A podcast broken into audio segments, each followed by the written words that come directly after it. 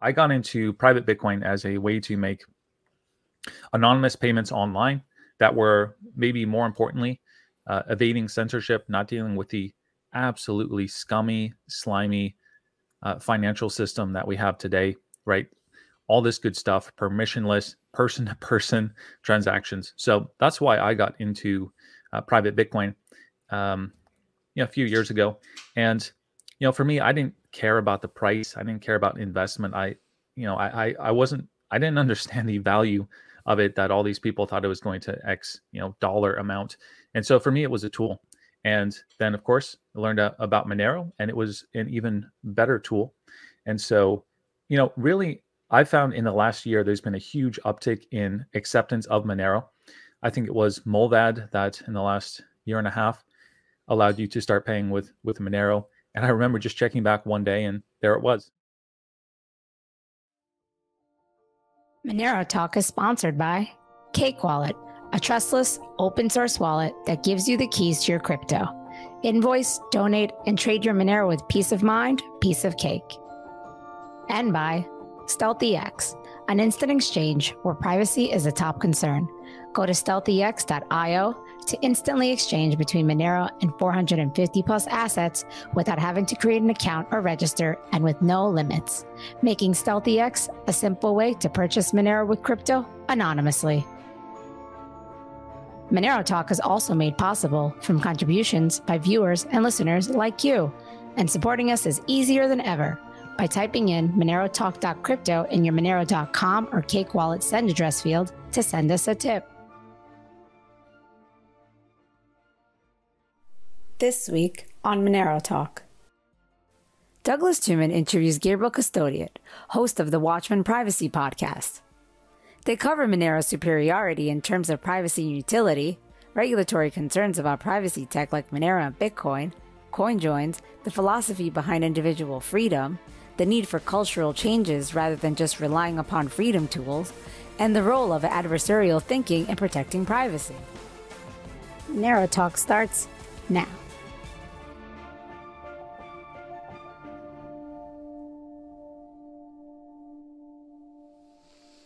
All right. Gabriel, welcome to the show. Thanks for having me, Douglas. Happy to be here supporting the Monero community. It's obviously a really good one, very useful tool, and happy to be here. In full disclosure to the Monero community and all my listeners, I, I must admit this is our second time recording this show. We we attempted yesterday, and to no fault of my guests at all, uh, there were some technical difficulties, and really, I just felt like uh, the conversation fault of my fault of my own. Uh, I didn't really truly take advantage of the person I'm talking to. I feel like I, I didn't really get to to delve deep enough into your expertise, and I feel like we we got hung up on an issue that really uh, was irrelevant to to where we should be going. So I greatly appreciate you doing the show again. Uh, shows tremendous tremendous amount of uh, dedication on your part.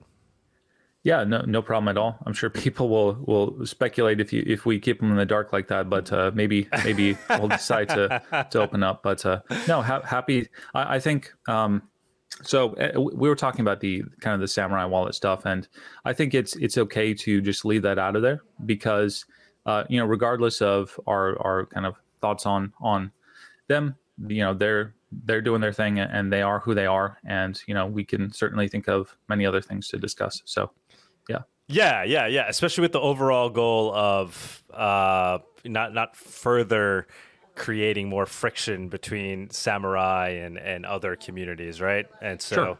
we, we don't we don't want to have the opposite effect in having the conversation. I will say though, um, I do want to give you a chance to comment on Nopara um, because I think you have you have good knowledge there, and my my intent was always to kind of get the other side, me not knowing enough about, um, you know, Samourai versus wasabi, the differences technically, and Nopara's history. So I wanted to give somebody a platform here to kind of retort and bring up what the concerns are. Do you want do, do you mind just covering those concerns? Because i think you did a really good job at, at breaking down uh, those reasons yesterday. Sure uh, i'm happy to do so and what kind of another thing we are discussing was that tdev who's a developer for Samourai wallet did not want to to come on monero talk uh, because you had no Nopara on and so in bitcoin privacy you have to go to extra lengths to take care of your privacy and a kind of an essential thing is a coin join, which is basically using the Bitcoin blockchain against itself, right? You are putting in a certain, you're putting in UTXOs into basically a transaction and it spits out thing, it spits out transactions back to you that very much confuse the people who analyze the blockchain. So the main two implementations are uh, Wasabi Wallet and Samourai Wallet. You also have a JoinMarket, which is kind of a, a separate thing, not quite as seamless, not built into a, a wallet. So the issue pertaining to Nopara. Um, so a couple years ago, the Wasabi wallet tweets out that ZK. So this is this is the literal tweet. So zkSNACKs, and just to insert here, zkSNACKs is the the legal entity, uh, I believe, who is kind of in charge of Wasabi Wallet. So zkSNACKs will start refusing certain UTXOs from registering to coin joins. it was a very vague tweet with a, a burning candle in the dark. And so people started scratching their heads like, what, what does this mean? So basically, what it meant was that Wasabi Wallet was now going to partner with a chain analytic company to vet Bitcoin that was going into the coin join. And if they were part of you know certain lists, they were going to be rejected from using Wasabi Wallet. So this was very confusing for a so-called privacy wallet to be interacting and paying a chain analytics company to do this kind of thing. So immediately, many people stopped using Wasabi Wallet. They stopped. Uh, they gave up their sponsorship, all kinds of stuff. So this was this was one thing that happened with Wasabi. You have other problems, which many see as more fundamental, uh, Wasabi has a different way of doing coin joining, and there have been, and, and, I'll just encourage people to kind of go look into it. I have never done so at, at very great depth because the fact that they're vetting UTXOs is is enough for me never to recommend it. But the there are other problems with their their coin joining uh, that has not been airtight, let's just say, and that has well, people can go look into that. Um, the other thing that the Samourai Wallet team will point out is that Nopara actually doxed the uh, the names of Samourai Wallet in an article uh, in the last few years, which is really just really slimy behavior. So those are some of the things that we need to recognize with Wasabi Wallet. It's not something that I recommend uh, by any means uh, whatsoever. Um, and yeah, we, uh, we, can kind of just leave it at the, the facts like that. But that's kind of the situation uh, with Wasabi Wallet. I appreciate you breaking that down, man, and uh, being being the voice of or representing the Samourai community here. I, I know I know there are, there is you know you, you, have no you play no official role there, but you obviously follow these technologies very closely, and um, I there there was concern that I gave uh, Nopara a platform, which we, we won't get into the debate on whether or not there should be concern over uh, me putting people on uh, my so so called platform.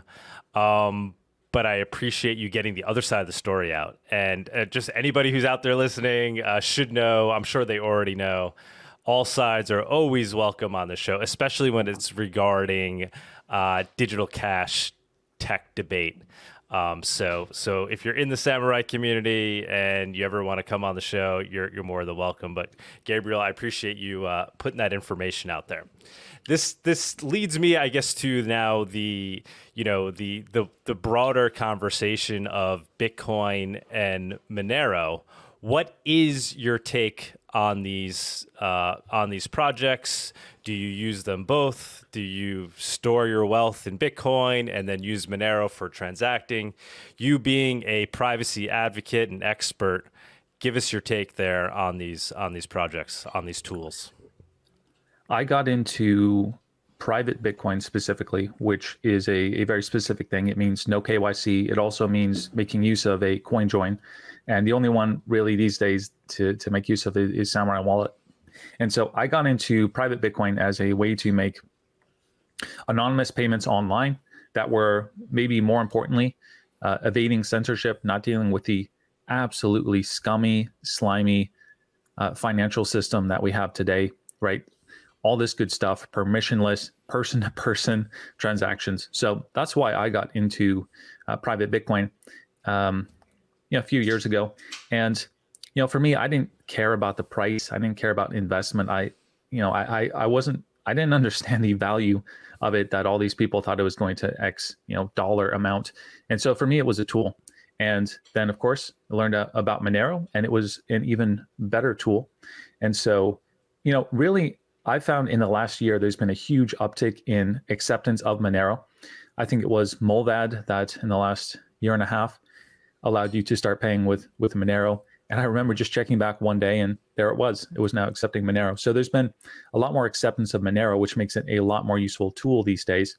And yeah, so for me, uh, I find these useful tools. I would much rather use Monero these days, obviously, uh, to to to spend. In terms of the the saving argument, so Seth for Privacy has guests on who's been on my show, Watchman Privacy Podcast. He's fond of saying, you know, save in Bitcoin, spend in Monero. I think there there might be something to that. Um, I don't really overthink this, and I don't really have any hot takes on you know what is the intrinsic value of of crypto.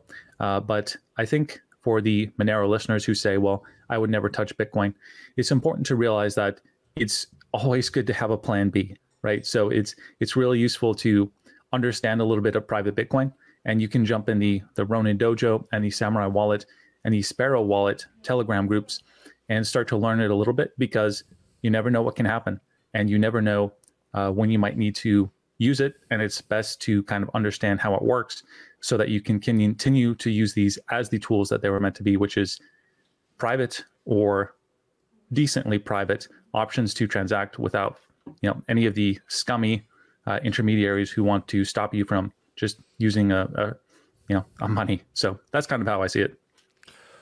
What do you see as the difference in terms of utility that or value proposition that each of these tools offer, Bitcoin and Monero? Yeah, I mean, you can't deny Bitcoin's network effect and the sheer amount of belief that people have in, in Bitcoin, right? That is, it's, it's hard to imagine that ever going to zero. Though I think that the the crazy laser-eyed people are going to find that the price of Bitcoin might go down someday because the more you get regulatory approval, the less useful, uh, you know, that that tool actually is, right? So um, Monero has all kinds of utility. It's it's easier. It it it settles more quickly. It's a it's much more private. You don't have to worry about all the coin control for the most part and all this other stuff that uh, that you would in Bitcoin. But you know, Bitcoin has going for it, as I said, the network effect, and we could, you know, we could argue about some of the uh, the development decisions that that it made, um, but I don't.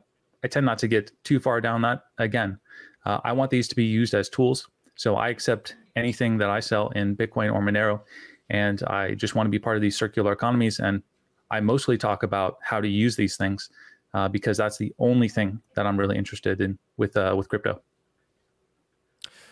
what advice do you give to people? I mean, you're you're you're obviously very much uh, extreme in in your privacy, uh, extreme privacy. I'm sure I'm sure you've read this book, right? Absolutely, of course, Michael sure, Bazzell. I'm sure, you, I'm sure you've read that book. Every um, every edition, everything he's put out you're very extreme in, in in your personal life in how you've adopted privacy tech. So what advice do you give people with regards to crypto that want to want to be private? Do you just tell them monero or do you also tell them bitcoin? And if so why and what do you tell them? So the advice that I would give people is any more anytime Monero is accepted, for goodness sake, use that, obviously. it is also in your interest to understand Bitcoin for the instances where only Bitcoin is accepted. Maybe you're dealing with somebody who doesn't know Monero, you can't sell them on it, and they're only going to take Bitcoin, so you can you can do that. Uh, maybe you have this sense that Bitcoin has some kind of intrinsic value, and you just want to hold that. But the important thing, Doug, for privacy is to always go about this with the correct operational security.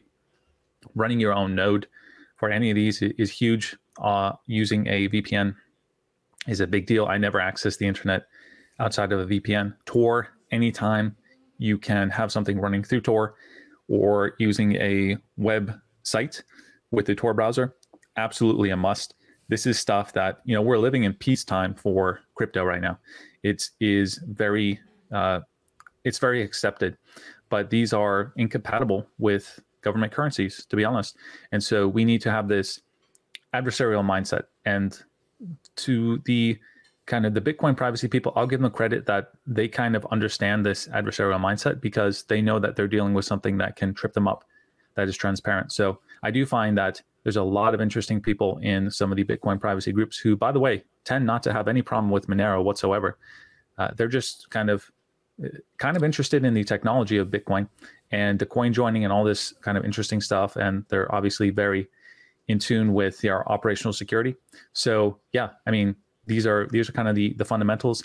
Uh, I think that you know running your own node, using Tor, uh, using VPNs, and just verifying your software, all this kind of good stuff, absolutely essential. Uh, address reuse, it's more of a problem in Bitcoin, but you want to avoid that. Uh, when it comes to Bitcoin, you know you have to worry about things like coin control, etc. But you know, just always being cognizant of what you're exposing and just minimizing that, if not for the present, then for the future.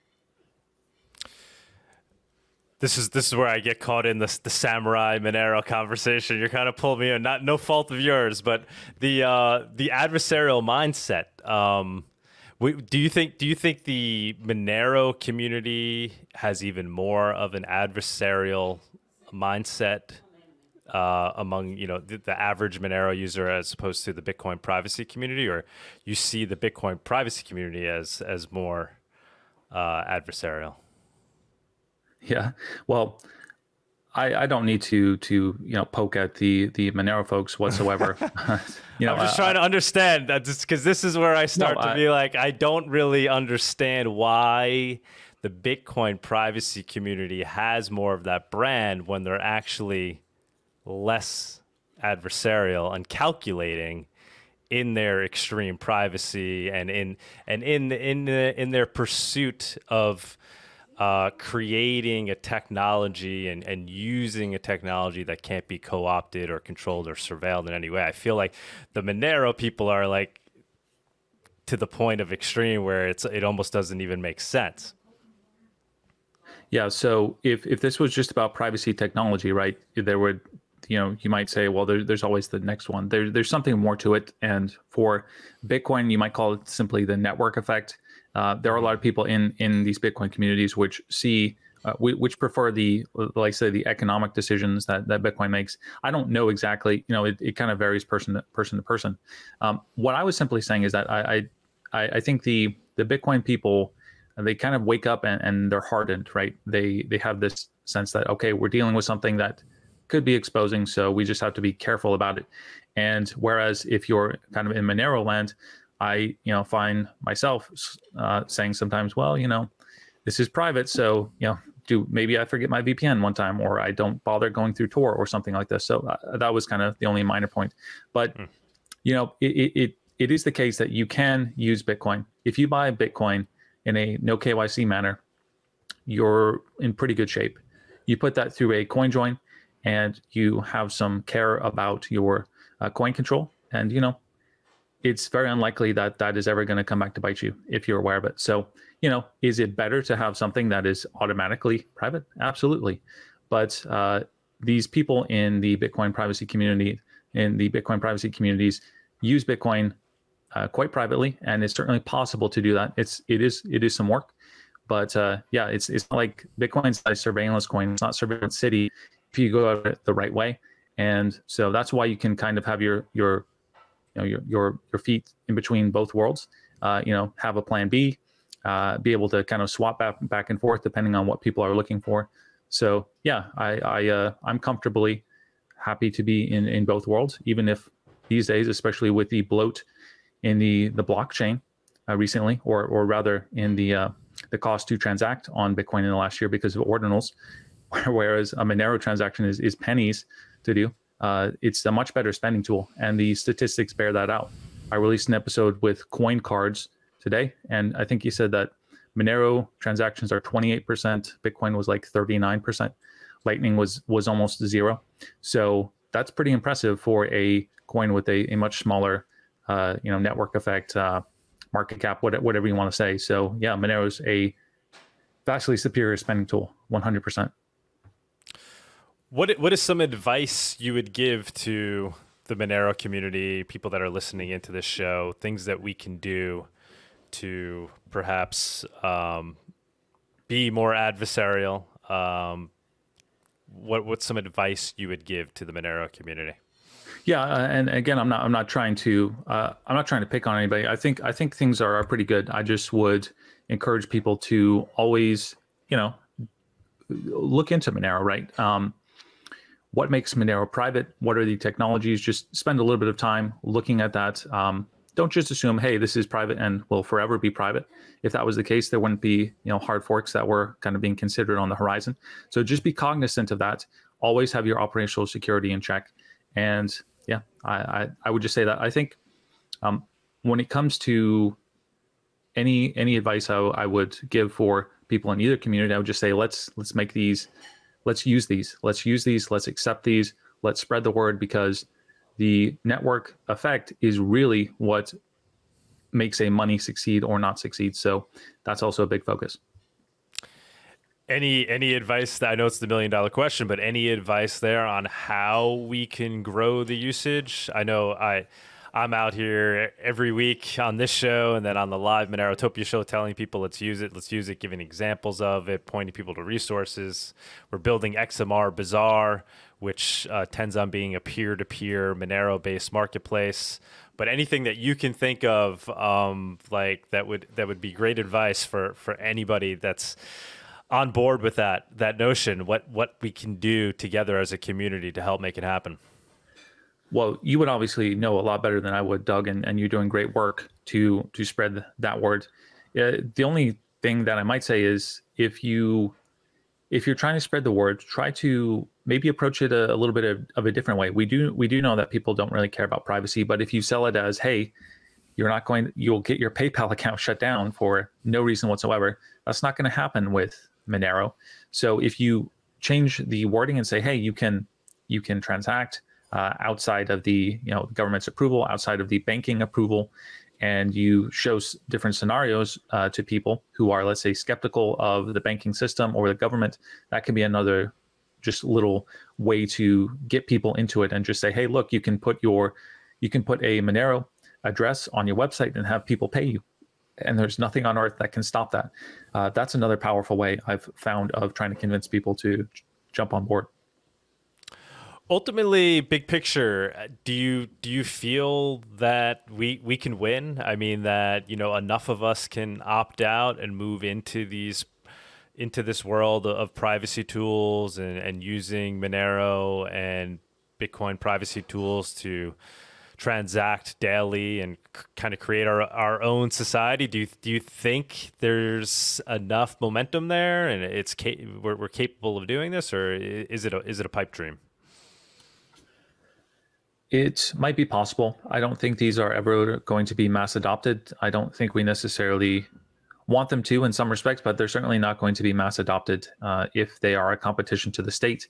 Now, you can say, well, maybe if enough people are using the tool, then it kind of tilts the you know the culture in, in one direction or another. That's certainly a possibility, but uh, I don't know. Uh, I don't know, Douglas. I um, I've got on this trying to carve out a little bit more freedom and privacy for myself and for the the select few who understand these things and try to spread the word. But maybe at the end of the day, it's just going to be one of those things uh, left for the, the the the dark alleys of, of the internet, and people who like it and and want to use it will will certainly have an avenue. Uh, Bitcoin Satoshi opened Pandora's box in the sense that you can have something that is that has the properties of money and that's easy to transact with and we're never going to and of course the the the blockchain the ability to have these uh, these entities these um, you know uh, entries that are non-replicable that was a, a an immense uh, technological advance. And so we're, we're always going to have these but yeah maybe it will just be a, a few people using it back and forth and maybe that's okay too. Yeah, I, I, I, hear that notion expressed a lot, like, you know, and I guess probably it is from the Bitcoin privacy communities. Uh, this idea of maybe we we don't want it to go mainstream. Uh, once again, I guess this is where, where I would like uh, question and, and, maybe disagree or try to understand um, why. Why wouldn't we want as many people as possible using Monero? Yeah, I, I think it's just sure uh, as many people using Monero as possible. What happens when the when everybody gets their hands on it, right? Is that well i mean first of all people can't get their hands on it right? Because you can't just go to coinbase and and, and buy your monero. So already we see monero is you can only track it down in in certain ways. And so all right away uh, i think we can see that it's it's only for the people who know how to get a peer-to-peer or who have their whatever is it still kraken that that still has it listed uh, i forget. So it's yep. it's going to be a word of mouth thing and a person to person thing and so I don't know that that can, and, and that's not a bad thing, you know, that's not a bad thing by any means. That just shows that the powers that be uh, see that it works. The IRS can't crack it, and they're very upset about that. They're very displeased by that, and so they're going to ban it. And when you ban it, uh, there's simply not going to be mass adoption. It's hard to imagine that that could be the case, right? Are we really going to find people who know how to use websites like kycnot.me and they're going to have a transaction with somebody who is and, and you'll trade some fiat for Monero or something like this. Um, I, I just don't see it happening. And yeah, it, it requires a certain uh, a, a, certain amount of, of expertise in operational security that uh, is just not not out there with the masses. So. So you think they're going to ban? You think they'll ban Monero in in the U.S.? Uh, they might. Uh, I think it's Dubai that you that I learned from you basically said, yeah, you can't use privacy coins in uh, in Dubai. Now, like, how can they stop somebody using Monero peer to peer? They can't, obviously, but they can shut down the on and off ramps, and that certainly does a a lot of work for the the normies. Um, and yeah, they're just never going to know about it. They're never going to get into it. Um, I don't want to be too pessimistic. Maybe we can convince people, right? Maybe I, I, would love to convince people and you know talk to family. And I just did a presentation with a, a bunch of, I guess, normies the other week and say, hey, look, look how awesome this is. Uh, and yeah, you know they can get into it too, but it's going to require a lot of work, and I don't think it will spread.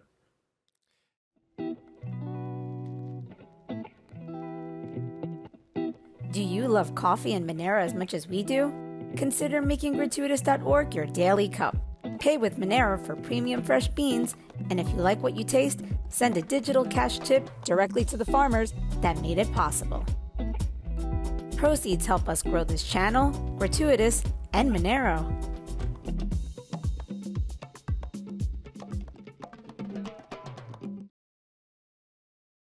Yeah, I mean, I'm I'm obviously optimistic, right? I wouldn't be here, and I, I, guess you wouldn't be here talking about the things you talk about either, right? If you weren't, I would I wouldn't have this well this, this optimistic uh, imagery in my background, right? Um, I, I think I think there is a way. I think I think ultimately, if it comes down to it, uh, Monero won't won't be banned in the U.S. I don't I don't think there's constitutional grounding there, and obviously, you know, there's there's a lot of things that that are, are technically unconstitutional that end up coming to pass. But I think it will be a a a I think there'd be enough momentum uh, on the side of of of pro free speech that they they wouldn't be able to to ban it. Maybe they could effectively try try to ban it, right, by making it difficult for for exchanges to interface with it or people to interface with it.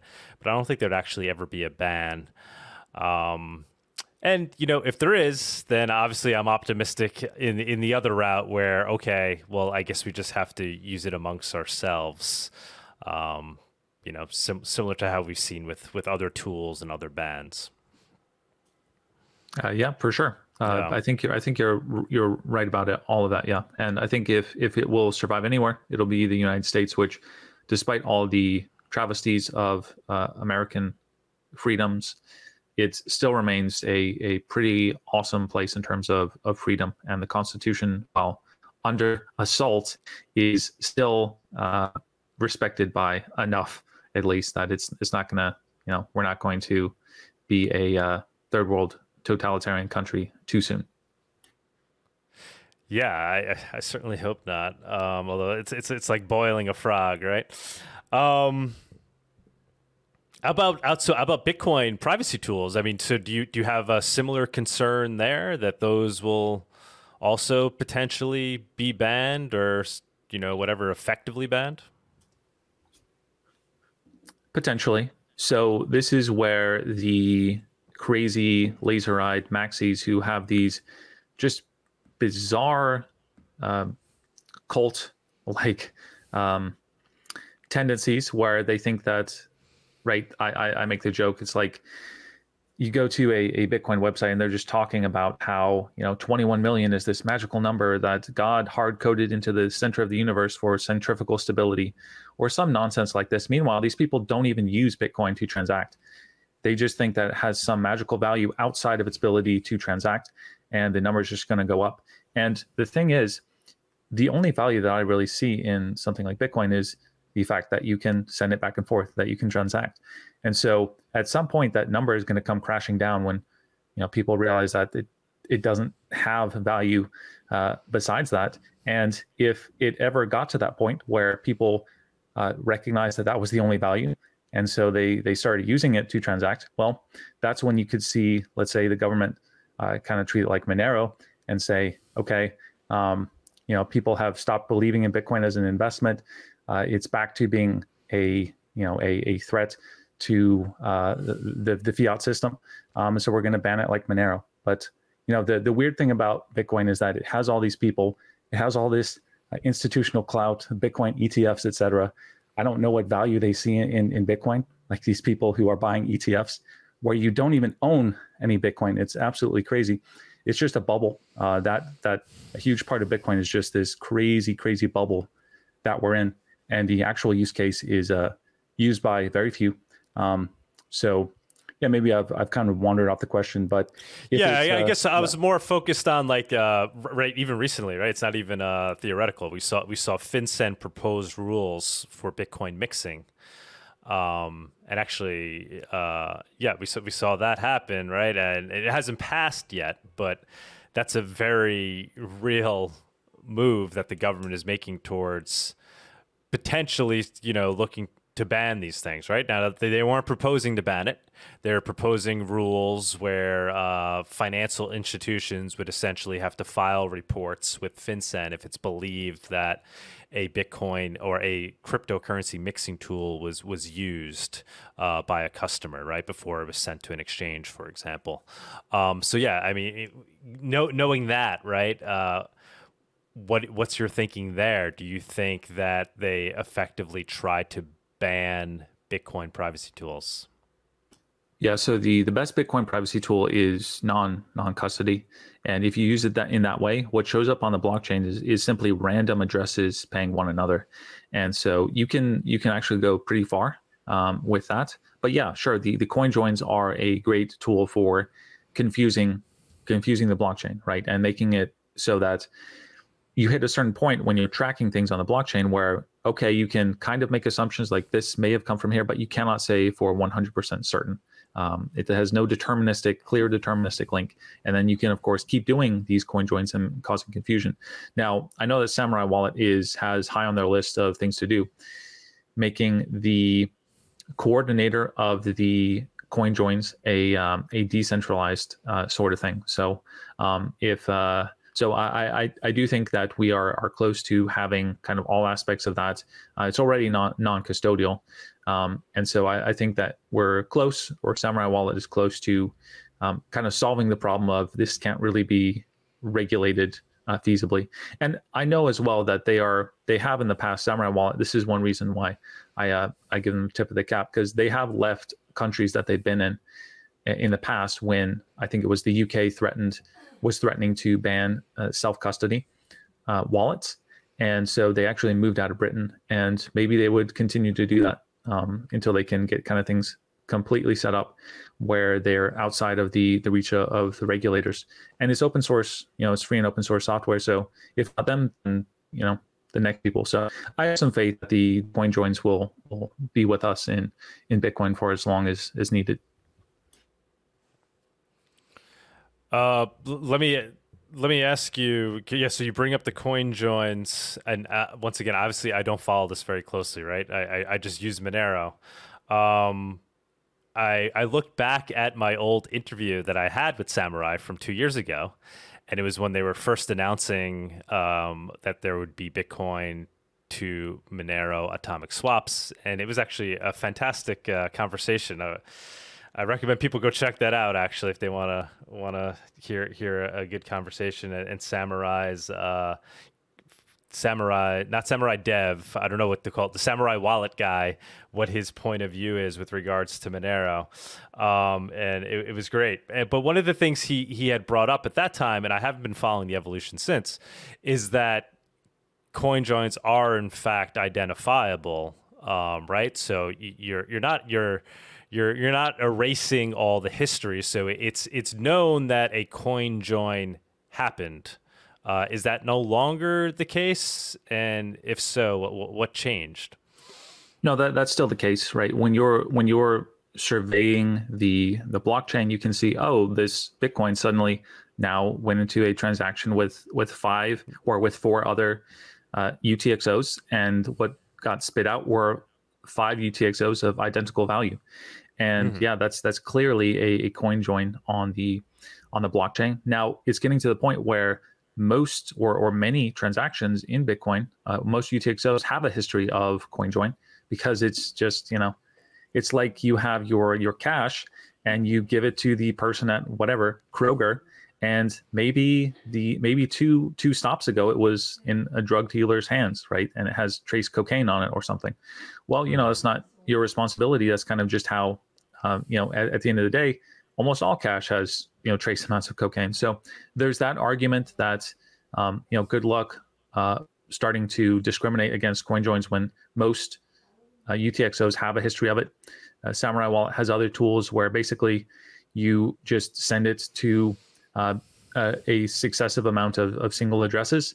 And so on the blockchain, now it just looks like, okay, there was a coin join, but that was five steps ago.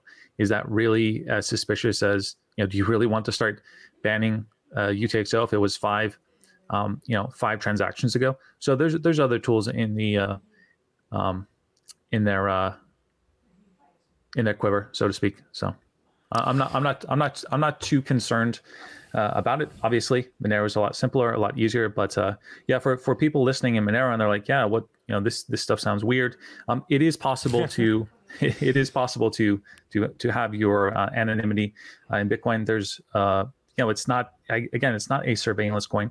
Um, and it's actually kind of interesting when you just kind of look at it intellectually, some of the the tools that are available to use the blockchain surveillance against itself. Yeah, I often call it a surveillance coin. Um, and I haven't been convinced otherwise. I mean, well, I, I, so, I, respect I respect the Bitcoin, what Bitcoin privacy tools are doing to try to um, you know, get get around the nature of Bitcoin. But fundamentally, it's it's a transparent ledger. Um, right, but I, if I uh, if I get some some no KYC Bitcoin from somewhere, and I buy a Mullvad subscription, and you know, um, you know, buy something else, nobody can nobody knows that's me. You know, nobody in the world knows that that is me. So um, there, there it, it's possible to to have some anonymity, um, and uh, so yeah. Definitely, definitely is possible, but kind of dangerous. And if if you mess up or leave some other kind of breadcrumb along the way, the pieces could be put back together, right? I mean, even even with Monero, there there right, there's heuristics that can be used, uh, even with with cash itself, right? So uh, the the more f- more flaws that the that the tool has, the the harder it is to to not be a victim of those flaws. Um, let's jump to another another topic, just kind of big picture again. So, given that you know, uh, you know, we're talking about being adversarial, um, and and and the need to be aware of what we're up against here. Do you think we should be political, right? Like I, I ran for for Congress here in New York, and a big part of really the the main reason I ran was because I saw the writing on the wall with regards to where this stuff was going and potential banning, and I, I wanted somebody to be on the floor of Congress to make the pro free speech money argument. All the reasons why it aligns with with with the Constitution and aligns with the the ideals that the United States was founded upon. Do you think that we should be doing those types of things, or we should take more of the cypherpunk approach only. Uh, I think I think we should do a hybrid. But do you think we should take the cypherpunk approach only and kind of you know just build the tools, make them unstoppable, and and don't try to even you know interface with our with our overlords here? Yeah, so obviously I'm a big proponent of routing around the state and just trying to be off the grid and all these kind of good things.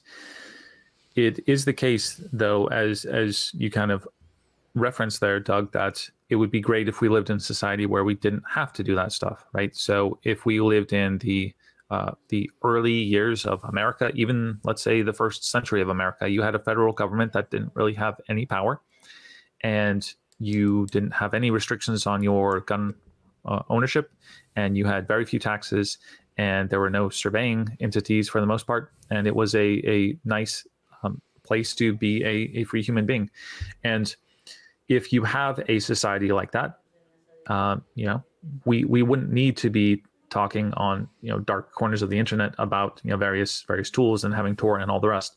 Um, I don't ever want to get rid of these tools. I think they're they're essential, um, but I do recognize that there's a bigger fight here, and that is having a society where privacy is simply acceptable, like it was, let's say, in the United States in the first hundred years, and uh, that is a, a fight. Um, is that a political fight, or um, I tend to think that politics is is downstream from from culture.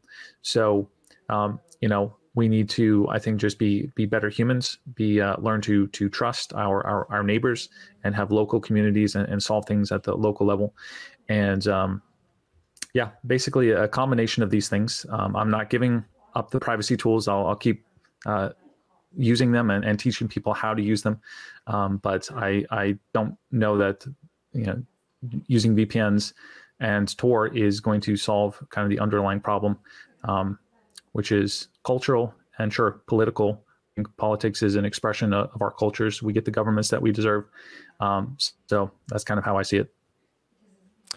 Yeah, and I and I love that idea, and you talked about it very eloquently yesterday. So let, let let's get into that a little bit more, if you don't mind. I think that's a kind of a great thread to pull upon, and, it, and it's a big idea. Um, what do you mean by that? That uh, you know we get we got to change the cu- the culture perhaps even you know more so than than the politics right? That politics is downstream from the culture.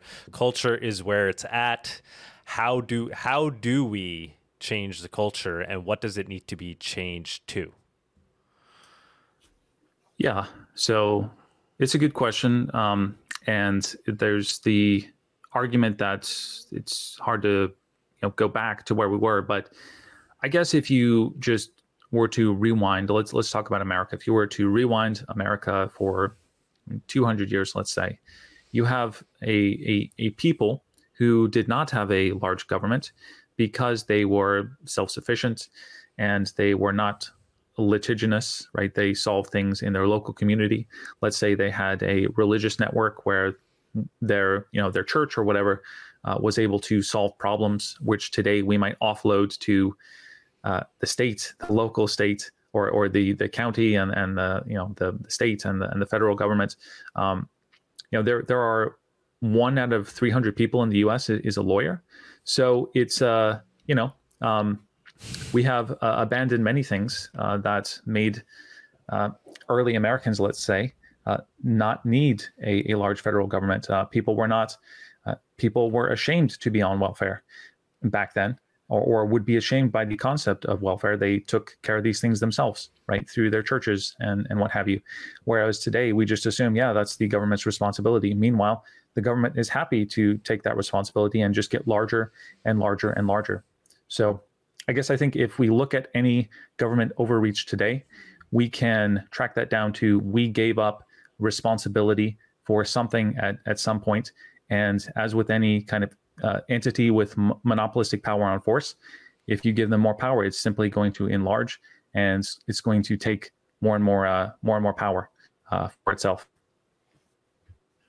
So, simple solution or uh, obvious solution is opt out, right? Opt out, build our, build our own circular economy, circular in, society, right? Where where we uh, are no longer a part of the quote unquote matrix, where we're spoon fed information and propaganda, and just kind of rebuild there. I'm a big fan of these things, and you might just kind of uh, think of all your interactions with the state, right?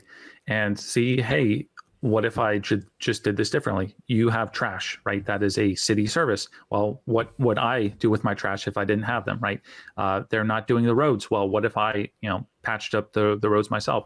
My neighbor's causing me a problem. Well, instead of calling the police, why don't I go over there and and talk to them? Um, and try to work it out our, ourselves. Maybe our you know our local area has some solutions that we don't need to rely on on certain utilities. So if you just think about it in that way, I, I do think ultimately. Uh, those are just the kind of the um, the philosophical solutions to the predicament we're on. But you know, I'm willing to uh, consider all tools because I don't imagine that we're necessarily going to change things. And so let's uh, let's not give up our Monero and uh, and Tor browser or or VPNs just yet.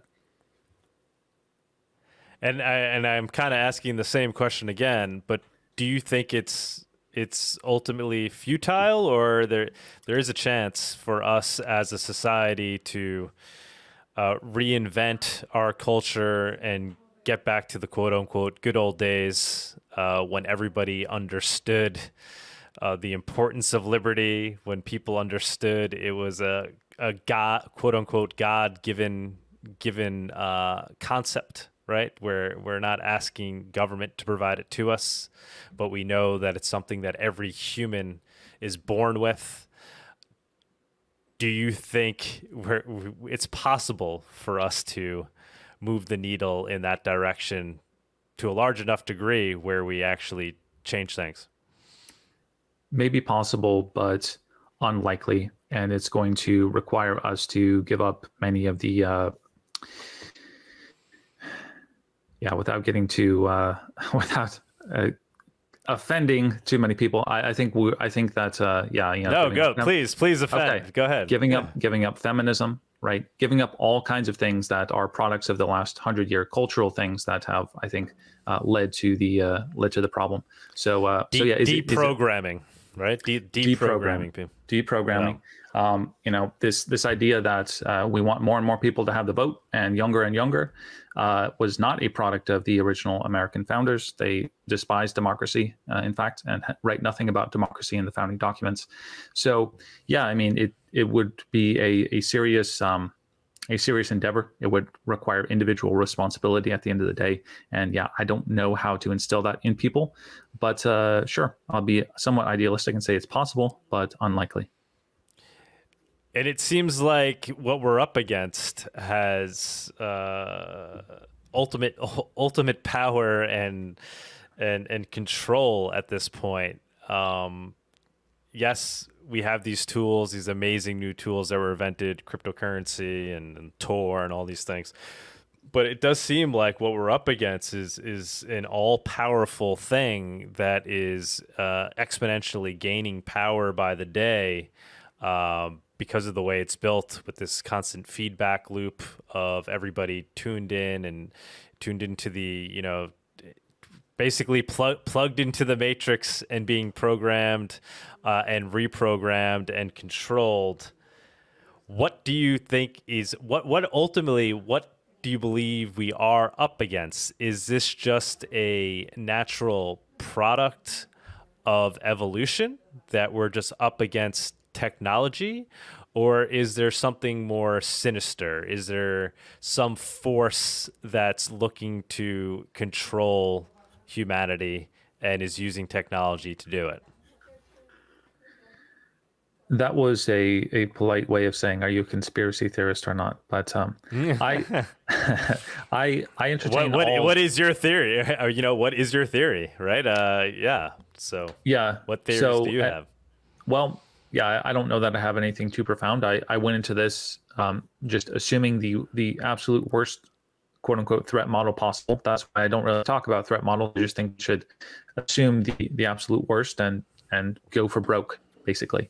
Uh, whether or not you think that we're controlled by a select group of people, or that there's an agenda to purposefully remove testosterone uh, from human males, or whatever, it doesn't matter in a certain sense because I and my techniques that I talk about on my show and elsewhere, and the things I encourage people to do are, for the most part, acceptable to combat all of those things. So, um, yeah, I, I don't know that. Uh, I don't know if it's um, you know purposefully malicious or if it's an accident. I do know, and I have a good episode called "Privacy and Psychopaths," that there's a about one percent of the population who maybe makes up ten percent of the government who literally has the inability to see others as anything but uh, means to an end, who literally does not have a conscience and uh, is is morally bankrupt and wants to control people, and that the influence of these people has increased.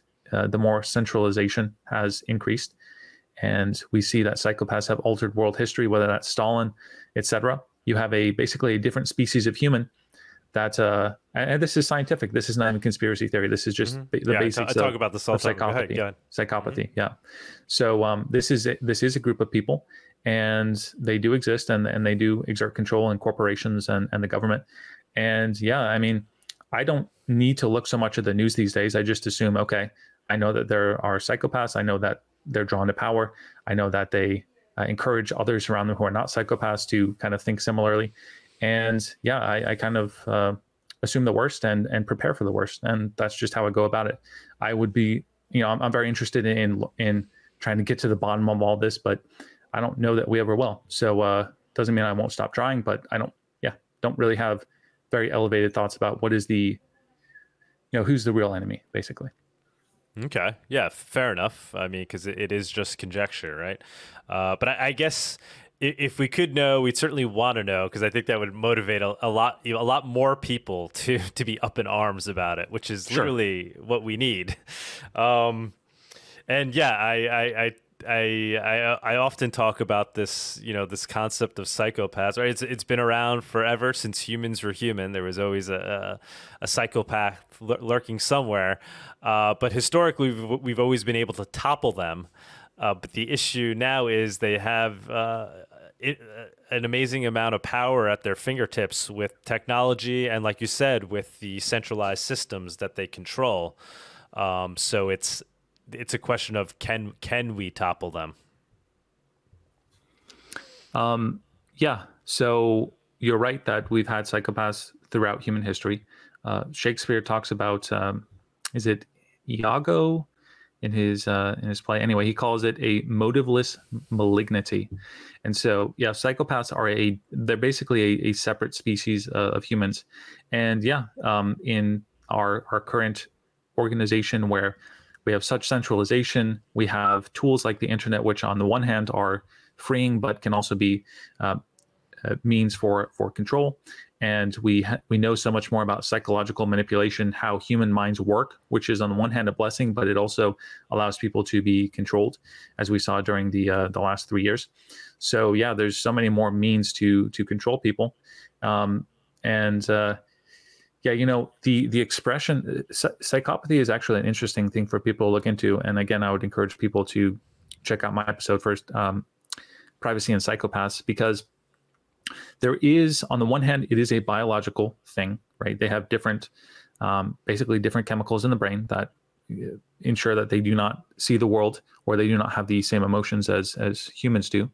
Um, but there is also a cultural component to it. And um, for example, they claim that there are many more times the amount of psychopaths in the West as in the East, right, as in mm-hmm. Asian countries.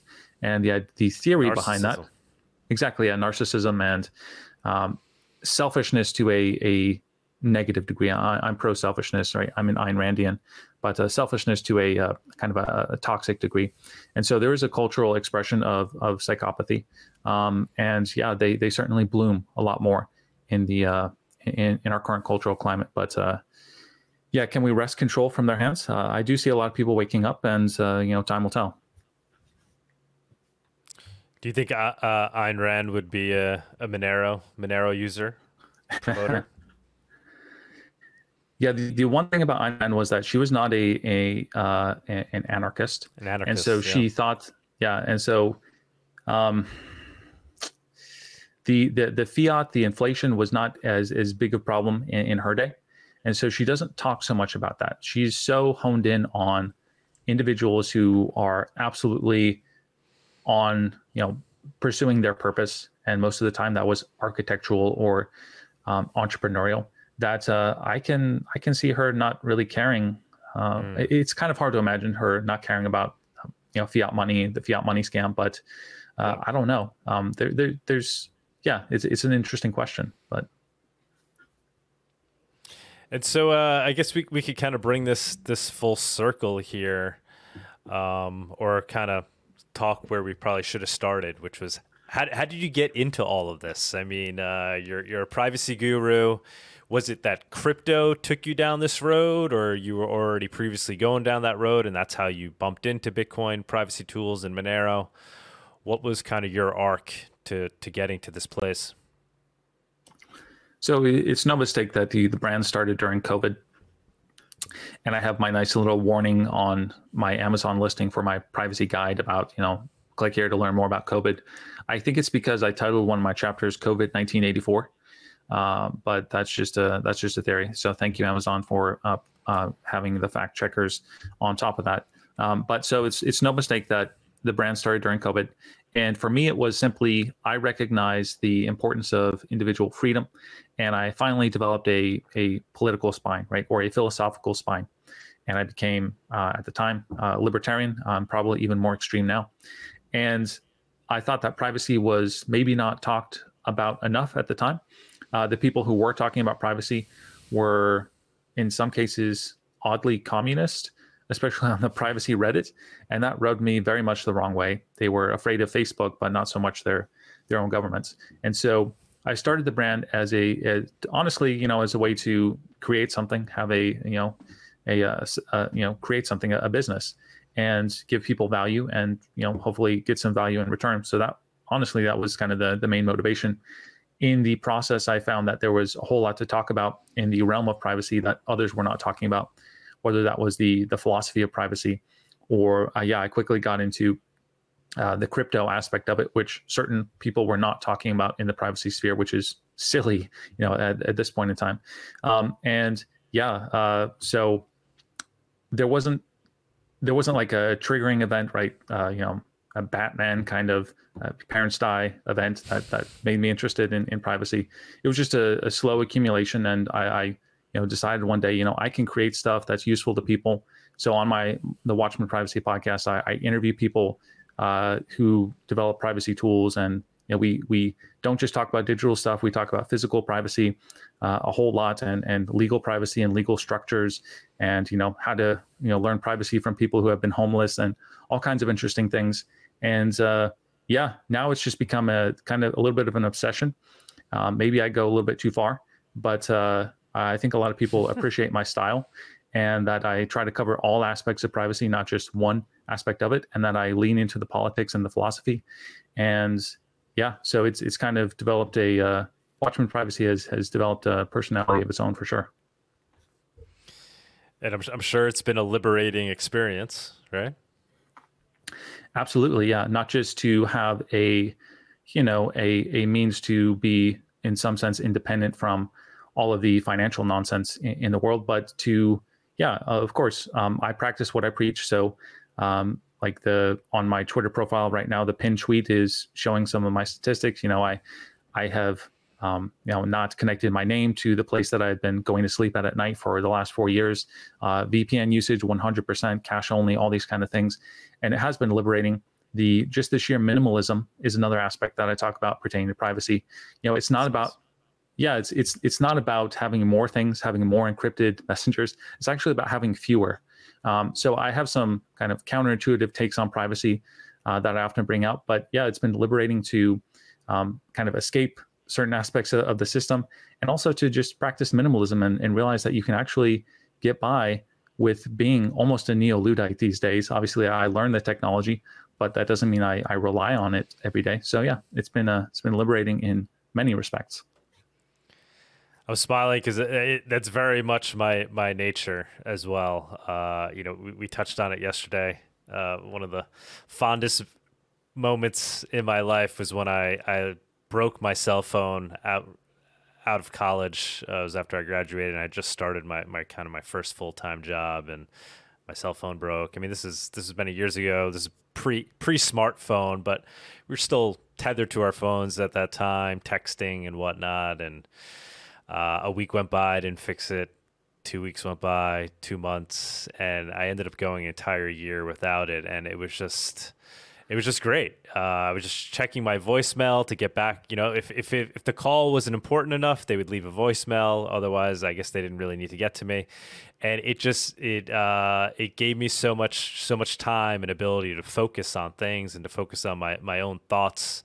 Um, I, I had I've always been the type of guy like detethered, you know, haven't had a TV. Well, I have have a TV in my house, but kind of like got rid of got rid of cable. One of the one of the early people, like you know, not not not have cable or anything, right? Just uh, use the internet and get information from from that.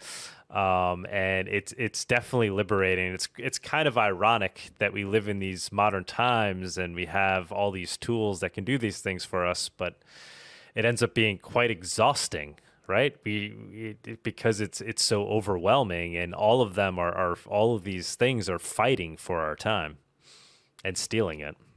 I agree, uh, and this is also something I, I talk about. I, I, talk about lifestyle stuff. I have a, a couple good episodes. One, two that come to mind. Jason is a private person, and escaping the culture industry, and we just talk about yeah, how do we become ends in ourselves as as human beings and not reliant on all this technology which in most cases is not actually progressive. Like we don't need all this stuff. Uh, it's not actually making us um, uh, better humans. I take more steps without a fitness tracker than if i had one. Um, i'm more productive without productivity software. Um, yeah it's a it, it, in many cases it, it's a trap and we need to be careful about what is actual good technology and what is just a distraction all right. Gabriel, man, thank you so much. Uh, this is fantastic, and uh, I greatly appreciate you letting me have you twice. Uh, I think this is a much better product here. Uh, once again, no fault of yours on that first go around. That, that was all me, uh, and so greatly appreciate it. And uh, thank you, man. My pleasure. Watchman Privacy Pod, podcast, and you'll you know it's free, and you'll find everything else you want to from there. So yeah, it's been my pleasure, and hope to talk again. Yeah, cheers. Uh, maybe we could get you to jump on a Monerotopia show one of these days. That that would be nice too. Absolutely. Uh, looking forward to uh, spreading the word with Monero. It's a huge tool, a big proponent. Everything I do, I accept Monero, and I give back in Monero. So, yep. Thank you, Gabriel. Thank you. Cheers. Thank you for joining us on this week's episode. We release new episodes every week. You can find and subscribe to our show on YouTube, Odysee, iTunes, Spotify, Stitcher, or wherever you listen to podcasts. Go to MoneroTalk.live to subscribe for a full list of places where you can watch and listen. If you want to interact with us, guests, or other podcast listeners, you can follow us on Twitter. And please leave us a review on iTunes. It helps people find the show, and we are always happy to read them. So thanks so much, and we look forward to being back next week.